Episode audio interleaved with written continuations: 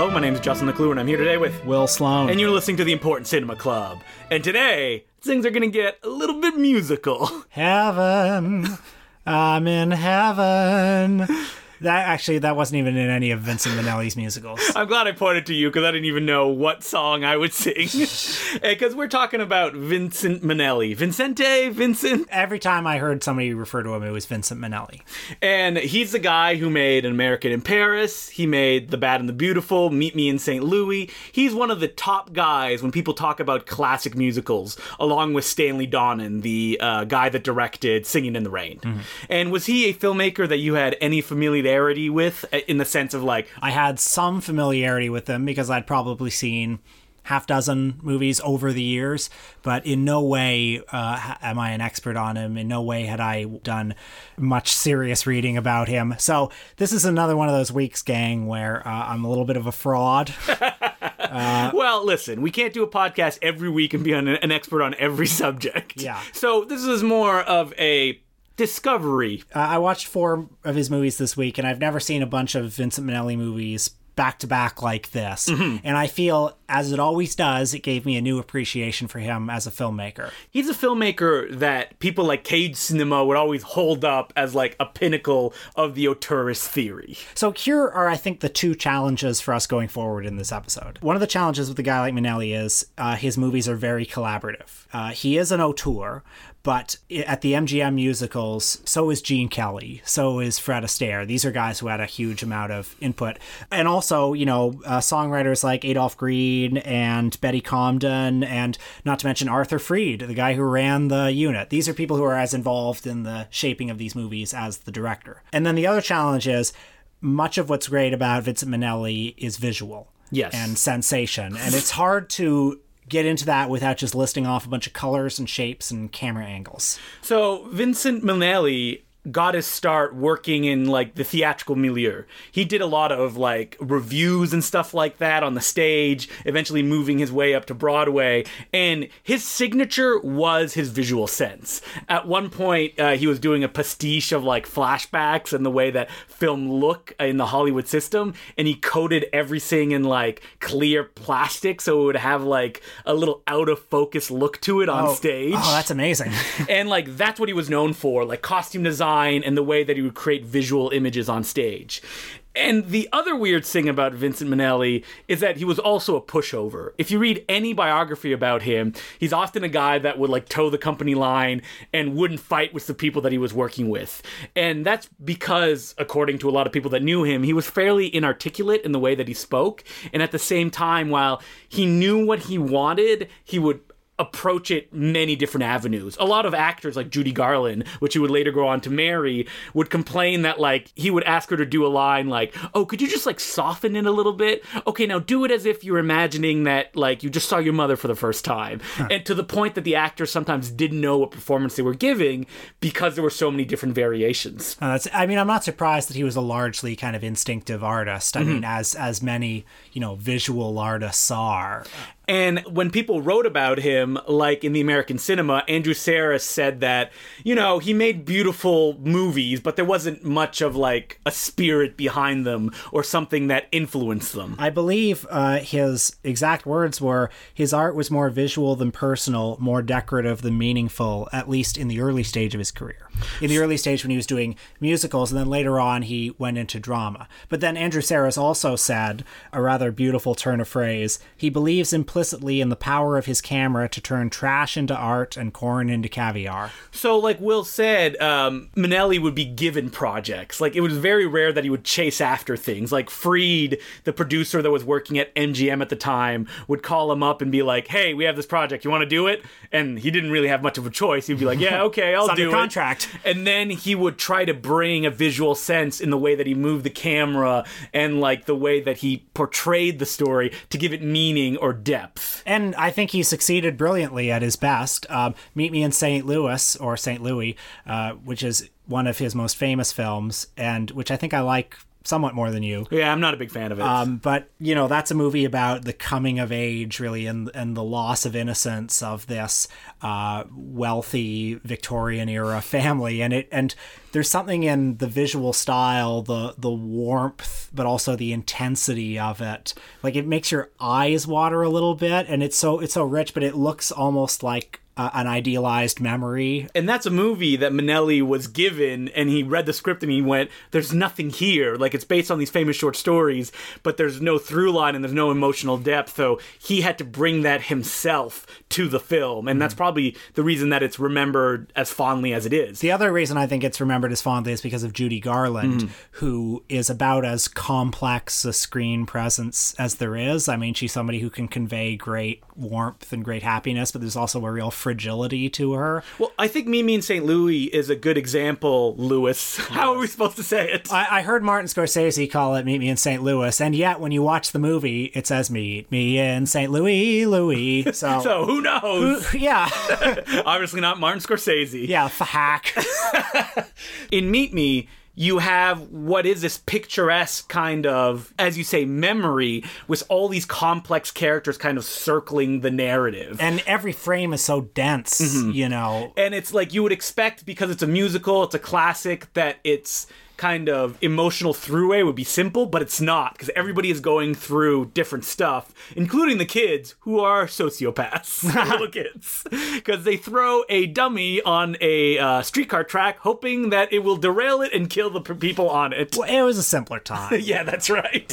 Where the rich could get away with whatever they wanted to, as opposed to now. When you were a kid, didn't you ever think of, like, you know, throwing a snowball onto a car as it was passing? Never, but we did used to put stuff on train tracks just to see them explode until they put a fence up around the train track near my house, which I assume because they were tired of cleaning up apples and stuff like that off of the trains. Wow.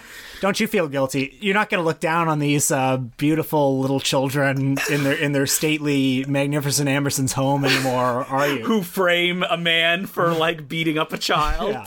How about the part where Judy Garland sings Have Yourself a Merry Little Christmas? I mean, that's the film's most famous moment, and the one that is the most misremembered, because it's a song that is usually sung very fondly. It's one that Judy Garland would go on to sing throughout her career, and that's what kind of popularized it. While in the film, she's singing it to a child who's weeping uncontrollably, which, according to Minnelli, he went and told the kid that if she doesn't perform, he'll kill a dog, and the dog will die a horrible death. Oh, wow. Because he was requested to do that by the kid's parents.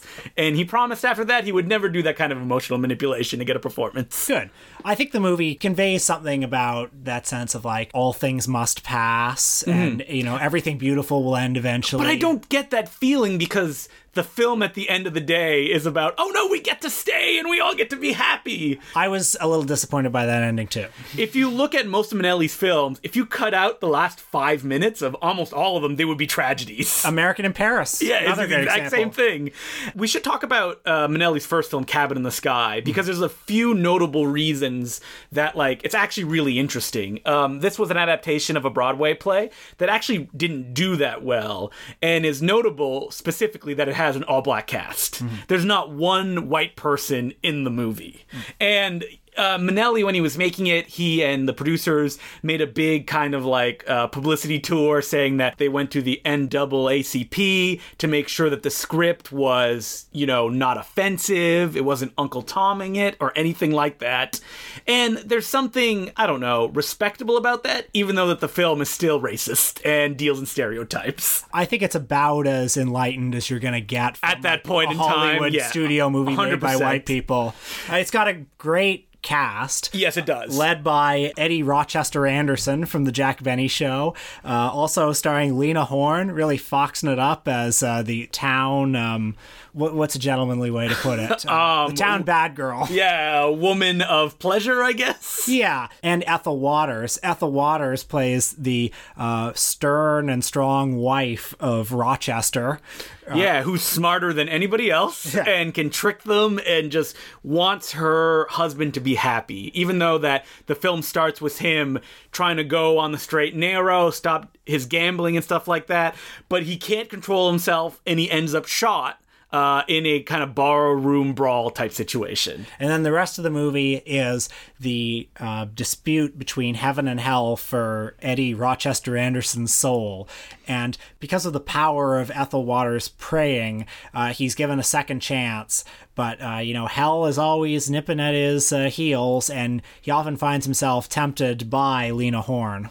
And this is a film that, like, while I was watching it, it felt kind of weird. For the first 30 minutes, I could only think to myself, isn't this supposed to be a musical? And then I learned later on it's because they actually cut a bunch of musical numbers out of it. There was originally a scene of Lena Horne in a bubble bath, I believe. But yeah. That was considered too risque. Exactly. So that was cut out. Although the movie is pretty frank about sex, I think, or about as frank. And maybe, I don't know, I'm just talking out of my ass here, but I would speculate it might be like the sexual relationship between Rochester and Lena Horne is more implied because they're black, right? Mm-hmm. Like they're allowed to be a little franker. And while it does take the moralistic idea that like jazz music is bad or going to the bar is bad and you'll end up in hell if you do these things, it also takes joy in that as well. Yeah. Like Duke Ellington is on stage performing. So it's like, oh, wait. Isn't this fun stuff that you should go do? Mm-hmm. And the fact that it has no white cast allows it to feel very organic. Mm-hmm. I mean, there's one scene where a song is portrayed and suddenly a bunch of stereotypes just come into frame and kind of dance around with them, which is probably the film at its worst. But at its best, it shows strong characters wanting to do the right thing and finding clever ways to get around, like, going to hell. And everyone's funny, and they give good performances, and great music. And you can see Minnelli already using his cameras in ways to kind of raise the material higher than you would expect something like this, which could have just been like a throwaway thing. Like, he is invested in this project, and making these musical numbers and this story, which has all these fantastical elements, work within itself. And just like all of Minnelli's films, if you cut out the last few minutes, it would be a tragedy. But no, at the end, there's a happy ending, and everybody lives happily ever after. A movie that I watched this week that I really liked a lot was The Bandwagon from 1953, starring Fred Astaire. This is kind of a meta movie. As I understand, it was very much made in the spirit of Singing in the Rain, which came out a year or two before, in this kind of a meta showbiz satire inspired by the circumstances of its own making. So this was the first Minnelli film I saw years and years ago, and while I loved all the musical numbers, as a director, it made me think that Minnelli was just kind of a, just put the camera here and shoot it, no sense of narrative logic, because this is essentially a review where the film will stop for like 20 minutes to show an amazing film noir pastiche dance number. I mean, I like that about it because, first of all, I find the plot quite charming. Mm-hmm. The Fred Astaire Ginger Roger movies were never big favorites of mine. I mean, the dancing's great, but the stuff in between the dancing kind of gets on my nerves. Shoe leather. Yeah. But this one, I think it's quite cute and funny throughout. But I mean, it is like a grab bag of delights, all these little musical scenes. Because the plot is Fred Astaire plays a washed up movie star, not unlike Fred Astaire himself, although in real life he was still popular. Yeah, he was kind of semi-retired at the point that he made The Bandwagon. Fred Astaire's like late career is him always coming back to do more movies. But he's somewhat washed up, but then he gets approached to do a big comeback on Broadway, and they enlist his co-star to be, the young hotshot Broadway star of the moment, who apparently was based on Jose Ferrar. Oh, okay. Although he comes across much more like Orson Welles. And this young hotshot, who's also the director, insists on, instead of having it be like a fun review, it has to be a dark and gloomy modern-day Faust story. Yeah. And that flops, and so then they take it on the road and turn it back into a fun musical review. And it climaxes with this absolutely amazing 5 or 10 minute musical scene. The thing that the movie is famous for, which is like a pastiche to like film noir, where it's just Fred Astaire getting in these expressionist tableaus and dancing his ass off. Yeah, he plays a detective who goes into this bar, and the bar is rendered on this pink set, pink floor, pink backdrop, and it has a couple of very minimalist pieces of set that are purple. It's like just dazzling to see on screen. And I wish, as a musical director, which Minnelli was famous for, there was more of that in his movies. Because I was actually, as I was doing research for this episode, a little bit underwhelmed at the impact that his musicals had on me. Like something like Meet Me in St. Louis is a very grounded musical. It's almost diegetic in the way that people sing the songs. Like you could almost buy it as if they were just singing like you would, like a normal family would together. I mean, I think that's part of the appeal of the movie, though, right? Like, it's a movie where the songs advance the narrative, the songs express the emotions of the characters. Those are my favorite ones. But I like it when musical numbers kind of break the reality of the film that they're in to tell those stories. Basically, the old adage of, if you're so emotional that you can't say it in words, you have to sing it. Sure. So that can break the logic of what's happening, while... other than The Bandwagon and An American in Paris, his musicals are more grounded in that way, from what I've been able to see. I mean, I'm sure he has more minor ones that like have great numbers in them, but there's none that are like that masterpiece around it. Because when people usually talk about that masterpiece that Vincent Minnelli made, they talk about An American in Paris. Which I think is good. I didn't love it. So watching all these movies back to back bring something very clear of something that Minnelli went to over and over again, is that men are pieces of shit.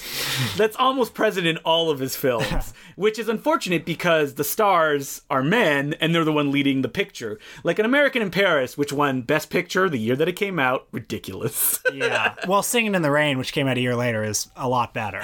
It's about Gene Kelly playing a hack artist who paints like backgrounds and stuff like that. And he is an American in Paris. He goes to Paris with the hope that the great masters would rub off on him. Is courted by a very nice lady who's treated like an old hag, who's very rich. But no, Gene Kelly falls in love with a younger woman from Paris, and they barely know anything about each other, but it's true love in the ways that movie can only do it. But then there are some entanglements with Gene Kelly's friend, and... It all climaxes in the reason the film is so famous, which is a like expressionist ballet that happens in the last 18 minutes of the movie. And this ballet won a Special Academy Award. Did it? Yes. That's... okay.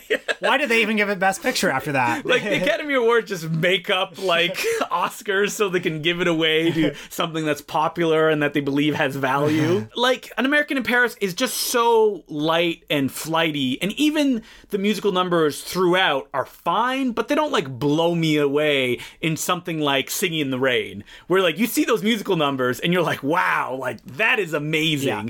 Yeah. Well, American Paris has got some really good ones. It's got a very charming number where he's dancing with the kids. That one's really fun, yeah. There's the one where he's dancing in his apartment. Yes. And, you know, Minnelli, even though he often does complicated camera work and complicated editing, he also knows when to, like, set the camera down. Yeah, do the Fred Astaire, bring it back, show the whole body so you can see someone like Gene Kelly just do their stuff. Or there's a moment in that scene when he dances out into the hallway and the camera just does this almost imperceptible, like, swerve as it follows him in a way that doesn't really call attention to itself. I don't know, I wish I liked it more, but when you have something like Singing in the Rain, which came out a year later, which is just so much better on every level. Well, Singing in the Rain also has a particular spirit to it. It feels like everyone's having a lot of fun. It feels a little bit... feels like there's a spontaneity there. This is like an alchemy that can't be calculated. Yeah, and it seems like Minnelli is often sweating to get that on screen. There's a self-importance to An American in Paris that isn't there in Singing in the Rain. But maybe one thing I would say, in addition about Minnelli's musicals, there's a good quote from Martin Scorsese, because I'm stitching together my opinions about Minnelli from the opinions of other people who know him better. But Martin Scorsese... You can have an opinion, Will. You watch these movies. You can talk about it. Scorsese said, Minnelli's musicals celebrated the triumph of the imaginary over the real. Any aspect of reality, no matter how trivial, can be transformed, stylized, or incorporated into a ballet. And Scorsese, New York, New York, the movie that he made that was the famous flop, is just a flat-out homage to the work of Vincent Minnelli. I think at his best, Minnelli, his films look like, you know, putting on Minnelli goggles and seeing the world through it. You can, like, in that big ballet sequence at the end of An American in Paris, this is his crazy version of Paris, or the scene in The Bandwagon when Fred Astaire is wandering around 42nd Street, and he goes to, you know, what looks like the Ripley's Believe It or Not place, and he gets into the dance with the shoeshine guy played by Leroy Daniels. Like, it's his hyper stylized, poeticized version of 42nd Street. Yeah, but when you say something like that, it's just like, I wish there was just a little bit more. Like, I wish he just pushed it a little bit further. And I think one of the reasons that that energy is not always there, and that it just pops up every now and then, is that because he was a company man that was like towing that company line. And you couldn't have a picture that was crazy throughout, because then you would lose your audience. Yeah. Like, I read a biography on Minnelli this week called Minnelli, the Dark Dreamer. It does not live up to that subtitle. Okay.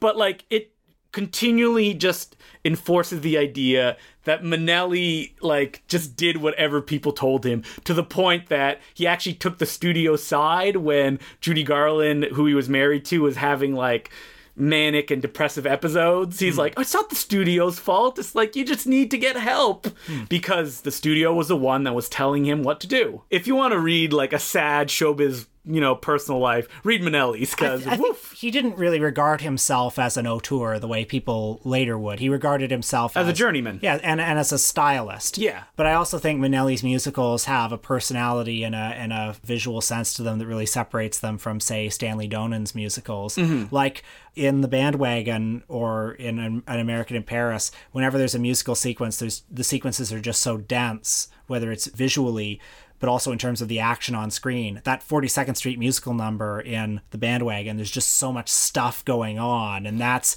Minnelli's Rococo sense. Yeah, I think that Minnelli's experience working in the theatrical kind of world translates very well to the screen. You see this a lot with people that worked on the stage, because they've got a whole stage to fill. Exactly. And they're trying to, like, you know, with the shifting camera, show different information, and that if you saw the play twice, you would see different stuff. Mm-hmm. Or you could be looking at it from different angles. Mm-hmm. And that makes it very dynamic in a way that, like, Minnelli is super interesting. Like, you feel that his camera is always on a crane moving to capture the action, because it's always trying to give you a different bit of information for you to kind of swallow. And I could watch like the last 20 minutes of An American in Paris probably 5 times in a row. And you would get something different each time. Yeah. Like, compared to something like La La Land, which is just ripping it off, that ending, and how complex An American in Paris is. Mm-hmm. Because even in the way that he stages stuff, you're like, wait, what is going on? Why is that happening? Yeah. And I'm sure that he's figured it all out, but because there's so much information, you're overwhelmed. It's too much to take in, almost.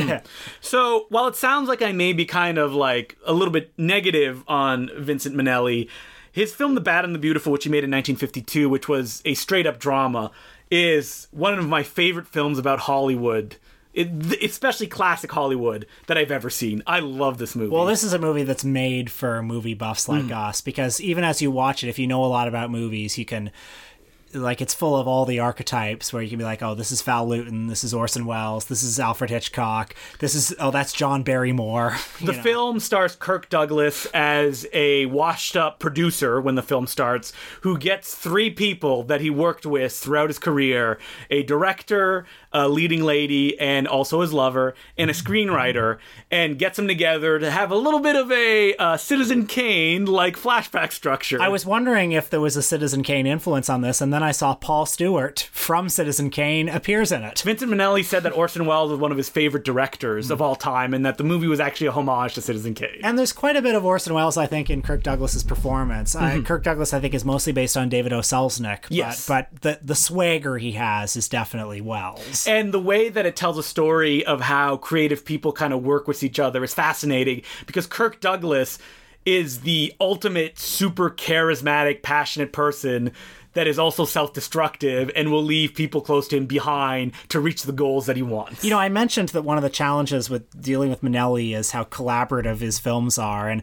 you know, The Bandwagon and this one are both about the collaborative process. I mean, I guess it was something he was very attuned to. And the way that one singular figure could then destroy the other people to get the attention of it. Yeah. So Kirk Douglas stars as Jonathan Shields, hotshot producer who made his bones in Hollywood by producing low-budget horror films like Revenge of the Catman. Which was made famous by not showing the Catman, which is the exact same story that happened with Val Lewton and Jacques Tourneur when they made The Cat People. And there's a beautiful scene when Kirk Douglas is explaining his concept for the movie, where he's like, what's the thing people are most afraid of? And then he turns off the light, and then he turns on a little lamp, and he lights his face, and he goes, darkness. And I love this moment because it's like one great stylist paying tribute to another great stylist. Mm-hmm. So that becomes a big success. And the director that he works with, Fred Emile, played by Barry Sullivan, pitches him the idea of an adaptation of this great, almost unfilmable work of literature, which Kirk Douglas says, yes, we're going to do this. I'm going to cash in all my chips and finally make this, but also you're fired. We're getting a better director for it. An Otto Preminger-like figure, if you will. Mm-hmm. And after that, we get the story of an actress, Georgia, played by Lana Turner, who she and Kirk Douglas get a muse kind of artist relationship, and he picks her out of the crowd where she plays in bit parts, and she's mostly drunk, and kind of cleans her up and makes her a star in a costume drama. And she was living in the shadow of her John Barrymore-ish father. So as you can see from all the names that we're dropping, this is a film in love with the idea of Hollywood, using all these famous stories to tell this bigger story about one man played by a scenery-chewing Kirk Douglas. And the last story of the movie is this great novelist who Kirk Douglas has lured to Hollywood to write a screenplay, and he thinks that his wife, played by Gloria Graham, is too much of a distraction, so he gets his wife to go have an affair with this other guy, and they get in a plane crash. Mm-hmm. And so that's why the screenwriter is bitter to him. So the structure of the movie is these three kind of vignettes where you're just waiting for Kirk Douglas to do something bad that will make this person turn against him. And it's kind of fascinating to follow that journey, because at some point you're like, well, what could he do that would make them angry? And Kirk Douglas is playing a self-destructive Orson Welles-like figure, so of course that he'll cheat on them, or he'll betray them, or he'll reveal that the nicety that he had was just hiding other secrets. And I think the movie really takes its temperature from Kirk Douglas's performance. It's pitched really high. Camera is always moving. It's always showing off. There's always some crazy visual thing that he's doing, even like a tiny moment. Like there's a scene where Kirk Douglas has three giant stacks of scripts on his desk, and it cuts to it and you see the scripts, then you see him emerge from behind the scripts. Even just a throwaway moment like that, there's always some piece of visual imagination. This is a film that I only came to because I heard Martin Scorsese talk about it so lovingly, and he also talked about that the sequel of the film, where Kirk Douglas plays a very similar character that goes to Italy to do dubbing on a movie called 2 Weeks in Another Town, was also a poster that Scorsese put up on his wall when he moved to Hollywood, because he imagined that these movies represented the idealized version of Hollywood for him. I mean, I think what Scorsese likes about these movies is the idea of these big, bold creatives who are doing big, bold, creative things. And at the same time, they're also pieces of shit. Yeah. Because Kirk Douglas is not a good man. He is very, very bad. Yeah, and, Scorsese also regards filmmaking as a mode of personal expression, and that's one of the conflicts that's at the heart of this movie. At this stage in Hollywood, the producer was stronger than the director, and one of the subplots of the movie is that the Alfred Hitchcock-like filmmaker has a big falling out with him on the set of one of the movies because he can't function under his supervision. And it's like how creative can you be in this system? And that leads to probably the film's best kind of payoff, which is that this big creative hands-on super producer is a shitty director and doesn't understand what makes it work. Yeah, and that's really interesting, kind of just as a meditation on the artistic process. I think that The Bad and the Beautiful will be the first movie I would give to people if they were interested in Vincent Minnelli's work beyond the most famous musicals, because it is pitched at such a high level, and it has all the things that he obviously loves about movies and being creative in a package that also reflects the reasons that people would get into Vincent Minnelli, because they like the idea of this Hollywood, which was actually incredibly toxic. Sure. Yeah. So after The Bad and the Beautiful and An American in Paris, Vincent Minnelli continued to work. He became the kind of darling of French auteur theorists, but he never really had like the big hit. And I think his... most of his dramas were not all that well received in his lifetime. I know that some of them have, like Some Came Running, for instance. Some Came Running is great. Yeah. Some of them have risen in esteem, but they were not great successes. And then he eventually returned to the musical genre, also with... Barbra Streisand? With Barbra Streisand. Yeah. Which, come on, that's like a loaded dice. He can't win with that one. Like an older man trying to like revitalize his career with something that is like in the next generation. Mm-hmm. I haven't actually seen the movie that they made together, but you know, maybe it's great. I am 100% certain it has revisionist historians on it. Sure. So the question, like we always ask ourselves, is Vincent Minnelli an auteur? And when you ask that question, you also have to ask, like, what does auteur mean? Does it mean that there's value in every one of his films, that he's repeating thematic concerns? Thematic concerns are going to be hard when we're talking about this guy. I mean, I know that in Andrew Sarris's book, he talks about how the movies got darker as he went along. Mm-hmm. You know, Gigi and An American in Paris are much darker musicals than what came before, and that led into the darker dramas. Brigadoon, yeah. See, the darkest of the musicals. See, not really. It doesn't really hold up to scrutiny, does it? No, it doesn't. But I definitely think he has a particular way of looking at the world. And his movies, at their best, are just wonderful machines of pleasure. Yeah, exactly. All right, so letters this week. As usual, you can send us a letter at importantcinemaclubpodcast@gmail.com. The first letter is from Justin Fox. Hello, cinephile friends. Will and Justin. Well, today's the day. I finally work up courage to write in. I have to say, having my name read aloud during the Patreon list certainly motivated me. I appreciate the recognition, and I am pleased to support the show financially. Thank you. Now, on to my letter.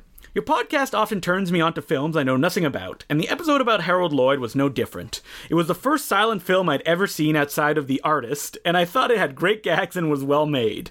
I was, however, disappointed to find that this film featured some offensive blackface. I watched it with a friend who is black, and it was shocking and embarrassing to expose them to that unknowingly. I guess you can't expect much from a 100-year-old film, but that still sucked to see show. As a big fan of you two, and you do seem like thoughtful dudes, could you please give a heads up in the future when recommending films that may feature offensive imagery as such? Which movie was it? He doesn't mention it here.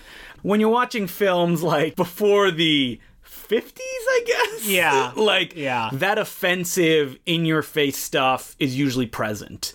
Me and Will, if stuff like this comes up in some of the feature films that we're talking about, we will try to mention it to people. Mm-hmm. But this brings up a good question about, like, showing films to other people and, like, what steps you take before you watch that film. Because it's a real tricky thing, because if the film that you picked and you show to someone has offensive stuff in it, or is even not good, like, you're the one to blame for it. Yeah, we've all been there. Been there, yeah. Yeah, that's a bad feeling. I know there are certain movies that I really love that if I see them, you know, at a repertory movie theater or something, there will always be one or two, not always, but there may sometimes be one or two moments that I dread a little bit. Because, so there's a scene in Duck Soup, one of my very favorite movies, when Groucho makes a joke about a then current song called That's How Darkies Were Born or something like that. And, you know, even if you know the context of that gag, it's not a very good gag. And he sets it up with this monologue like, oh, the Headstrongs met the Armstrongs, and that's how darkies were born. And it always lands with a thud, and I always dread that whenever I watch Duck Soup. Mm-hmm. I think we also maybe have experiences of putting on a movie that we remember loving, and then either we've changed or the times have changed, or it's just like, I don't know if you've watched Chasing Amy recently. Oof, yeah.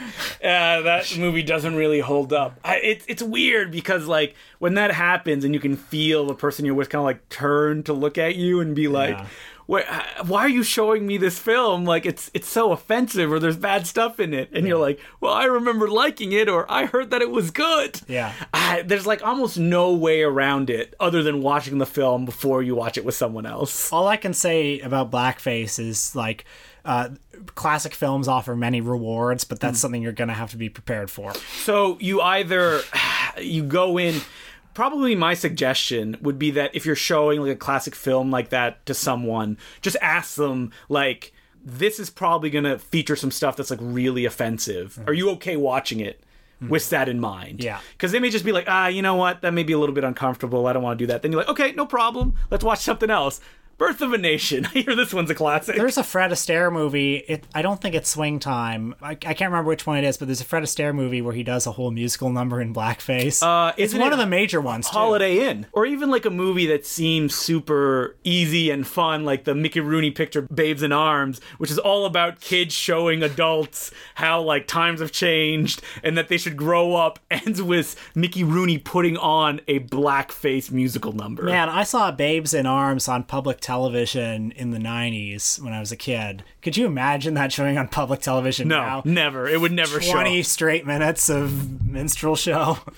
And the letter finishes up. That being said, you talked about how Harold Lloyd failed to make the transition to talkies.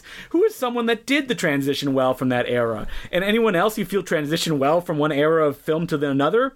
Really love the podcast, y'all. Sorry for such a long message, but it was my very first. Look forward to your thoughts. Your pal, Jessen. Laurel and Hardy, I guess, probably did even better in the sound era.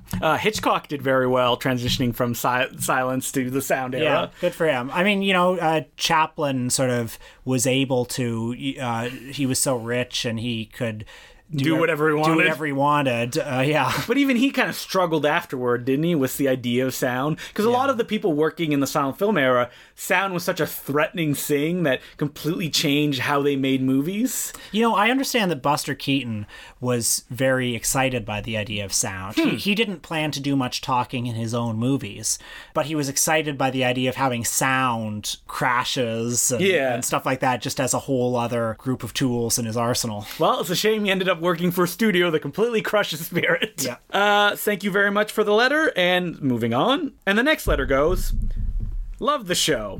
What a great subject line. Yeah.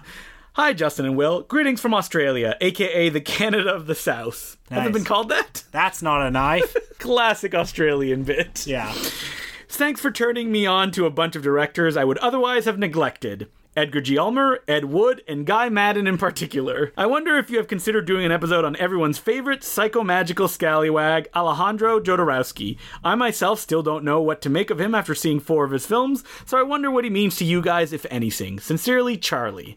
I'm a fan as well. Yeah. It was much easier to talk about him when he had seemingly disappeared 10 years ago, and now he's all over the place. Some of his voodoo-ish, weird mysticism stuff isn't for me, but I thought Dance of Reality was really good. And I'm a huge fan of El Topo. Yeah. The Holy Mountain, I appreciate, but it's a bunch of crazy imagery. I love The Holy Mountain. Do you? Yeah, and I think it's just amazing that it exists. Mm-hmm. And that it was funded by the producer of The Beatles. I mean, it's unfathomable to me that a movie can have that much stuff in it. So much stuff in it. Yeah. Have you ever listened to the commentary track Jodorowsky does, where he just explains the meaning behind everything as it comes up on screen? Because it's not a very dialogue-heavy movie either. No. Yeah.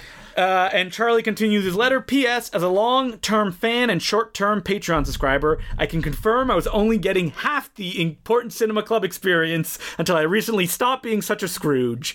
The episode on Bodied was a wonderful collision of worlds for me as a battle rap fan, and I can't wait until it reaches our shores. Wow. Well, thank you very much. And, you know, people who aren't Patreon subscribers. Yeah, did you hear that? Yeah, only half of the experience. You're getting some really good battle rap information behind the paywall. From the 2 battle rap experts, Justin McClure and Will Sloan.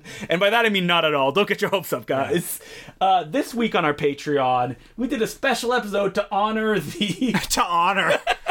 the release of Eli Roth's Death Wish. We end up talking about Bruce Willis and the nature of revenge films. And spoiler, did we like the new Death Wish movie? You'll have to find out. So I guess not a spoiler at all. No, we didn't like it. Come on. Yeah. So you just want to hear us talk about why it's not good? Get the Patreon episode. Now it's time for How Did This Get Made? I just want to thank Patreon subscribers, because obviously it makes a difference, because this guy wrote us a letter. So, just to thank all of our new Patreon subscribers, they include Ziad, Lynn, Justin, Jesse, Amy, Brian, Jordan, Charlie, Sean, Yoon, Tom, Sean, and Serena. Thank you very much for becoming Patreon subscribers, and I apologize if I miss somebody. Next week, we're going to be doing an episode on outsider filmmakers. Now, I'm not going to mention who we'll be talking about because it's a surprise, but it will be tying into the What the Film Festival that I am co-hosting with Peter Kaplowski, which is happening March 24th and 25th. At the Royal Cinema. And I just want to say, unless you're really deeply immersed in, you know, the things that Justin likes, you probably haven't heard of. No, you will be very surprised about the main person that we'll be talking about. So don't bother trying to guess. You're not going to get it. I mean, if you follow my Twitter, you will probably know. Okay. Because I do tweet about this person quite a bit. Mm-hmm. As per usual, you can follow our Twitter at mine is DeClueJ. And mine is Will Sloan ESQ. And you can follow me on Letterboxd as well at Justin DeClue. And you can also check the notes on this episode by visiting filmtrap.com, and you'll see it right there on the main page. My name's Justin DeClue. I'm Will Sloan. Thanks for listening. So I saw Death Wish in theaters the way that it was meant to be seen, and I was on Letterboxd trying to give it a star rating, and I was like, should I give it 2 stars or 2.5 stars? Whoa, that's not the direction I thought you were going to go. Well, you thought it was going to be like a 5-star man? No, I thought it was going to be 2 stars or 1.5, and, which is the rating I landed on. And it made me think, like every time where I'm on Letterboxd trying to pick a star rating, what defines the stars that I choose? So I just gave The Bandwagon 4.5 stars on Letterboxd. Yeah. And then I thought, why not just 5? I mean, what's keeping me from giving it that extra 0.5 star? And then I thought, well, maybe I just haven't lived with the movie long enough. Then it'll be a 5 movie. But it'll never be a 5 movie if you've lived with it long enough, because usually 5 stars comes out of like, wow, that was amazing, 5 stars. Not always. Oftentimes for me, 5 stars comes out of a longer like term. Nostalgia? Well, no, like living in a movie for a much longer time. There are definitely movies that over the years I've come to love more and more. I'm a real 3.5 star kind of guy if I like a movie. The non-committal, like, oh, I liked it and you should watch it, but, you know, you're not going to love it. At some point in my mind, I made a decision that, like, 3 stars... if you like this kind of stuff, you can watch it. If you have like a lazy Sunday afternoon, 3.5, I would recommend it to you to watch it. With reservations. With not even that many reservations. Mm. 4 stars is like, oh, you should watch it even if you don't like this kind of stuff. Mm. And above that, it's like, why aren't you watching this yet? But the distinction between 4.5 and 5 to me is very arbitrary. Yeah, well, 5 is probably just like perfect, right? So that gets people like all ready to type out a response like, how dare you give this 5 stars? Ugh. When I look on Letterboxd about a movie I want to watch, I genuinely look at people's star ratings and I go, oh, okay, then I'll watch it. Because as much as you'll complain about it, and I'm sure both of us, when we started writing about film, we were like, well, I'm not going to give anything a numerical value. Right. You can just get it from reading my writing if you should watch it or not. But that said, star ratings are fun. Yes. And like, we all know what a Roger Ebert 3-star movie is.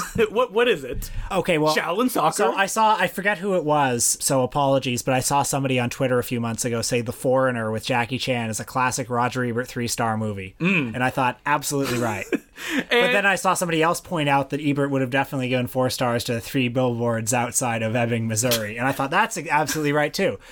And at the same time, star ratings only exist to make people angry. Like, it's very rare that, like, you'll read a critical review unless it's, like, completely out of this world. And you'll be like, ooh, I'm going to reply to this. But you see someone give, like, 5 stars to, like, even 3 billboards or something like that. And you're like, what the hell? I respect a guy like Jay Hoberman, where he'll write a long review and you'll read it and you'll be like, I don't even know if that was thumbs up or thumbs down. Yeah, and he definitely does not give star ratings to stuff. I like Jonathan Rosenbaum's rating system because it's a little bit pretentious. Oh, I don't even know what it is. Because it's 4 stars masterpiece, 3 stars must see, 2 stars worth seeing, 1 has redeeming facet. And wait, so... and then 0 is worthless. Okay. I just like that has redeeming facet. I also like... they don't do this in film comment anymore, but in their DVD section, they used to have a list of, you know, top 20 releases, and then they had a release of recommended, and then they had a list of interest. I love that idea that all of these movies should be watched, even though they're not that good, because you're going to get value out of that. And then you can see, like, what's in the of interest. It might be something like Tim Burton's Alice in Wonderland. And then you see that, and it's like, okay, it's of interest because he's an auteur. I guess. Yeah. Like, but you know that you're not going to watch it because it is in that section. I just like, kind of like the snootiness of that of interest.